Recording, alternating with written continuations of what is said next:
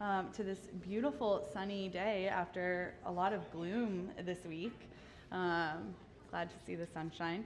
My name is Brittany, if you do not know me. Um, I am excited to be here with you this morning. Um, yeah.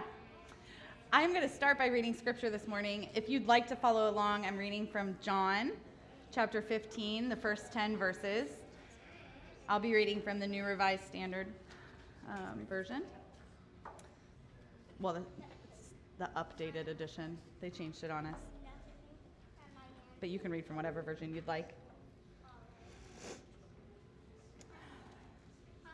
I am the true vine, and my Father is the vine grower. He removes every branch in me that bears no fruit. Every branch that bears fruit, he prunes to make it bear more fruit. You have already been cleansed by the word that I have spoken to you. Abide in me as I abide in you. Just as the branch cannot bear fruit by itself unless it abides in the vine, neither can you unless you abide in me. I am the vine, you are the branches.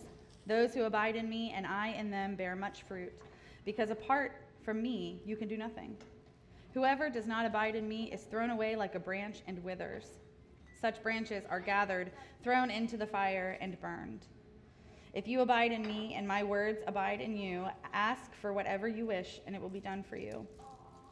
My Father is glorified by this, that you bear much fruit and become my disciples. As the Father has loved me, so I have loved you. Abide in my love. If you keep my commandments, you will abide in my love, just as I have kept my Father's commandments and abide in his love. This is the word of the Lord. At the beginning of this summer, when we were introducing this um, season, the unit for this season, we went over the themes of the unit.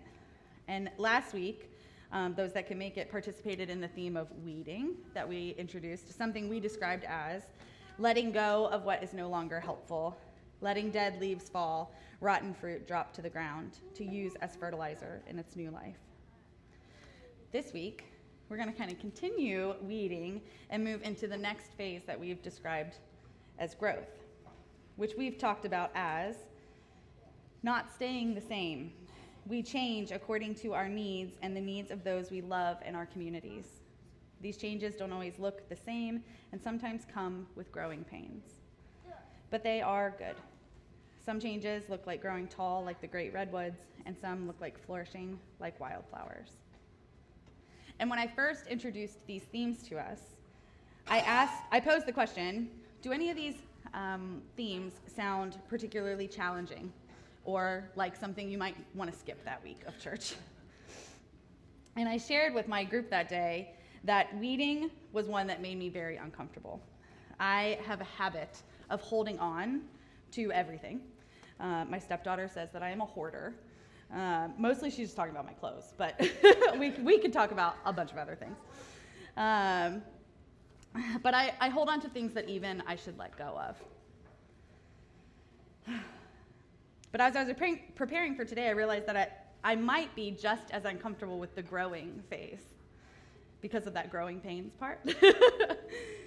Despite being the author of this description for growth, I had already adjusted in my brain the image of growth to be just the finish line of this process. That when you grow, you're done with the hard part. The beauty comes and you flourish, and it's proof you did the right thing. The hard things already, they're past. But I forgot that growth requires continued work, maintenance for your own wellness, and that it can sometimes include real pain and needs to be pruned away. And I don't know if I've ever actually heard a teaching on this passage before, but while I was reading it this week and preparing, I could hear some of, old, some of the old voices of my old teachers um, sharing these words and, and what I imagined they, they meant to them. And obviously, we need to prune away things that are um, sinful. That is what came to mind. Like people would, uh, my old pastor, my first pastor, would have said, the sin in our lives is what we need to prune away. And in other times of my life, that might have been defined in a very specific way. um, and I think it would certainly be defined in a different way for me today. Um, but perhaps I would even agree with that phrase or with that, that direction. Often I think I'm critical from the front of my first teachers of faith. And I think now I would say, yeah, we should prune away like what is sinful in our lives. I might define that as what pulls me away from God, not just some rules that were given to me as a child. I might have been told to prune away addictions, things that poisoned my body, or to prune away people, those that would lead me away from Christ's good road. Even though that probably to that person at the time would have meant my best friend who was Catholic, not anybody else. now, when described this way, I might say that me and my former teachers were on the same page in some ways, but not those ways. I am still friends with that Catholic girl, um, and I love her. These actions to me felt like the weeding part, though. This, like, getting rid of the sins, that's the big thing. Prune it away, that's like, get rid of it, that's hard. And it is a hard part to do, but I don't think it was introduced at the time that there would be ongoing hardness, hard parts that would come after that big thing. When someone with a substance use problem, for example, gets clean, they have accomplished something incredible that should be celebrated. But there is a reason that person is always in recovery. Maintaining their sobriety requires constant attention. It's brutal and it's beautiful. It's what Glennon Doyle calls brutiful. Because it's both of those things and they can't be separated. And that's what growth looks like for that person. When we set a boundary with someone who needs to be removed from our lives, we've not done the hardest part. The ongoing maintenance of that boundary is incredibly difficult the holding of it when that person pushes against the wall in its weak points. It's all more complex than ever, I was ever led to believe. And this week, I, of course, just let that kind of spiral and made it even more complex. I was listening to a podcast about spiritual trauma, and a guest was sharing about the th- theologies and teachings that have harmed him in the past, and that to make room for the new and beautiful ways he was learning about God, he had to do some hard reflections about what he needed to prune from his own mind. And I felt that was exactly what Jesus was talking about in this passage. We have perhaps already done some of the big, hard things. We have maybe left churches that harmed us, separated ourselves from people that are no longer supporting our faith journeys. But we still have a lot of work to do Sometimes we read passages that are confusing and feel hurtful. Um, people say things that remind us of, of hard memories. And that doesn't mean all, all of us are meant to just abandon everything that we ever got taught. You know, sometimes it feels like I want to, and something else brings me back every time. And so, what is it that I need to continue pruning to keep the growth beautiful fruitful. Perhaps because we are really leaning into this garden metaphor this summer, I thought of the plants in my therapy office when I was getting to this part. I have become like a full blown plant lady, everyone. It is like, I, am obsessed with plants. And I want more. I have so many. Every, like every few weeks, I'll have a patient come in and they'll be like, I'm looking for the new plant. and when I first introduced plants to my space, I had never actually been able to keep anything alive. I had reached out on a Facebook group that I'm a part of and said, I would like to buy a plant from, for someone, from someone for my therapy office. I have never been able to keep a plant alive, so please don't sell me something hard because I don't think it would look good for a therapist to have a dying plant in their office. and I, yeah, and so I was given some good tips. Um, I still got a plant, it started to die, I freaked out. But then I started following this woman on Instagram who like gave some very clear tips and I was like, "Oh, the issue is I'm not pruning this plant." I was also overwatering. That's apparently everyone's problem, but that's another sermon. I started following her advice, and now I have plants that are thriving. But also, every time I cut away a yellowed stem or leaf, I worry I'm harming the plant. I know it is necessary, but it, it also hurts. Two things can be true, and almost always are.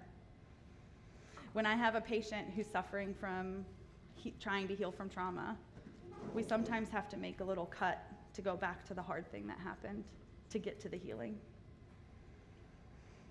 And because I feel better about doing things that are hard with my family, the people that love me and make me feel safe, I thought maybe y'all would feel that way too, and that we would practice that together today with some actual plants.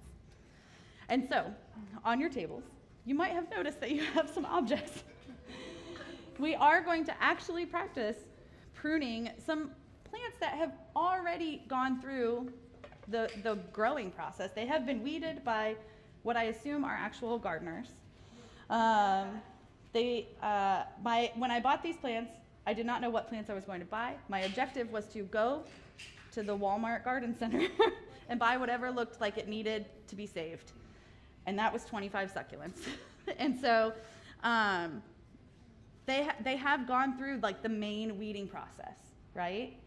But they are suffering, some of them, some of them quite bad, some of them not so much.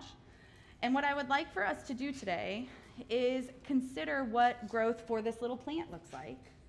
But while you are pulling away yellowed stems, using stickers to decorate your pot to make it beautiful, I would like you to also be thinking about what's the yellow stem that I might need to attend to.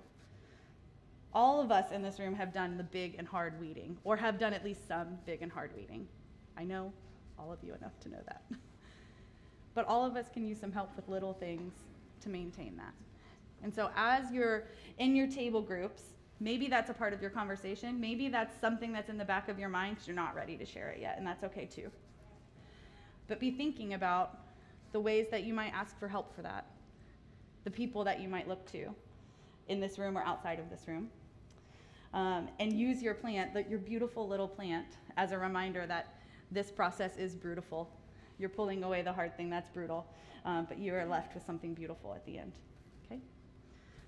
That's what we're going to do for the rest of our time together. I'm very excited.